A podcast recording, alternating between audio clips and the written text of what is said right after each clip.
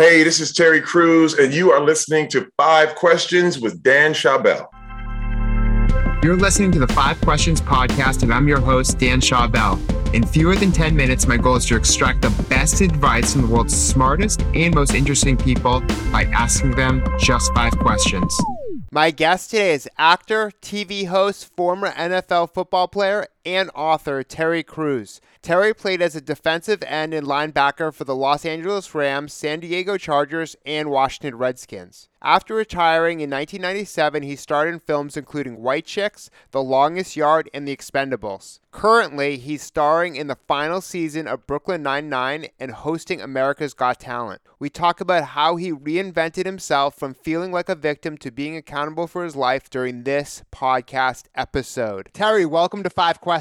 How you doing? Good to be here. So, what was the process of reinventing yourself from being an NFL football player to an actor, and how are those two careers related? Being willing to basically throw away everything that you knew before and starting over. My whole life was going east, and then you've been walking for 10 years, and then you stop and turn around and decide to go west. It was scary, it was humbling. My first job in LA after the NFL was sweeping floors in a factory. I was not a star player, so I didn't have a lot of money to begin with. Going into entertainment, I was prepared to be rejected. My auditions, I learned not to take them personal. I learned to roll with the punches. Believe me, you get your you get your feelings hurt a lot, but that's the point. Literally, the NFL hurts your feelings all the time, and they hurt your body. All that rejection made you just more resilient. And now, what is rejection anymore for you? Because you've gone through so much. When did you make the shift from leading a life that you thought your parents expected from you, from the one you always wanted?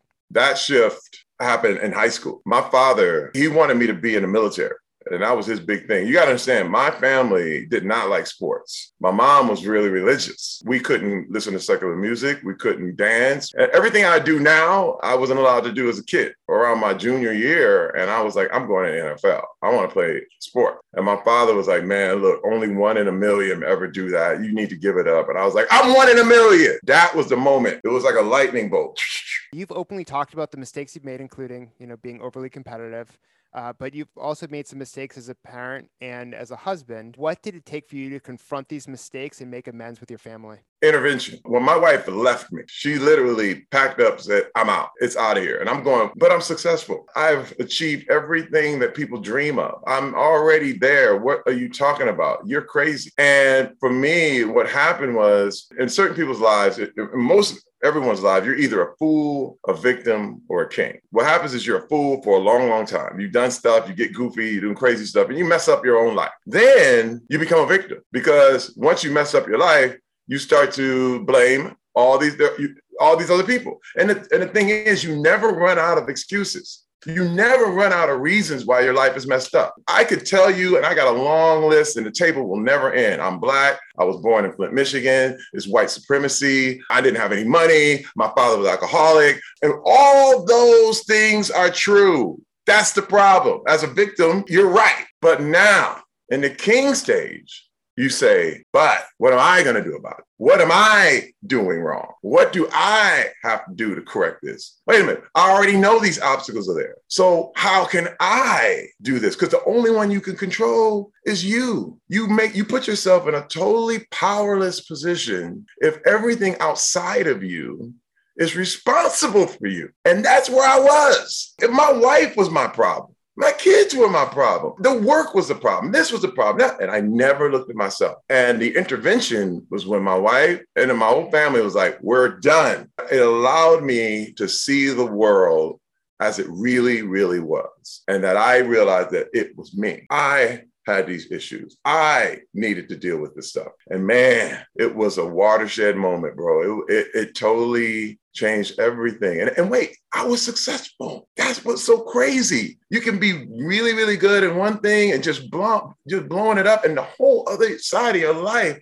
is just going in the garbage. That's what people don't understand. And people, you can be great at one thing and horrible at another. I thank God that my wife did that. To be honest, it saved my life Because I don't know where I would be right now. You know, if I had continued along that path. Yeah, happens to very successful people. And when you're in it, you're not thinking about your own situation because you're in that situation. So having that third party to help you kind of introspect and understand what you're going through and that, you know, these actions are your fault. And then coming out of it and being accountable is definitely a, a bright path forward. This is why you have other people in your life. You don't have eyes in the back of your head. You need someone else to tell you, hey, wait, there's a train coming behind you. Sometimes you can't hear it you don't see it we're not all all seeing beings you know what i mean? And that's just why you need somebody to tap you on your shoulder and go hey man you okay? Because you look okay you know? exactly totally. And in your books you talk about money relationships and religion.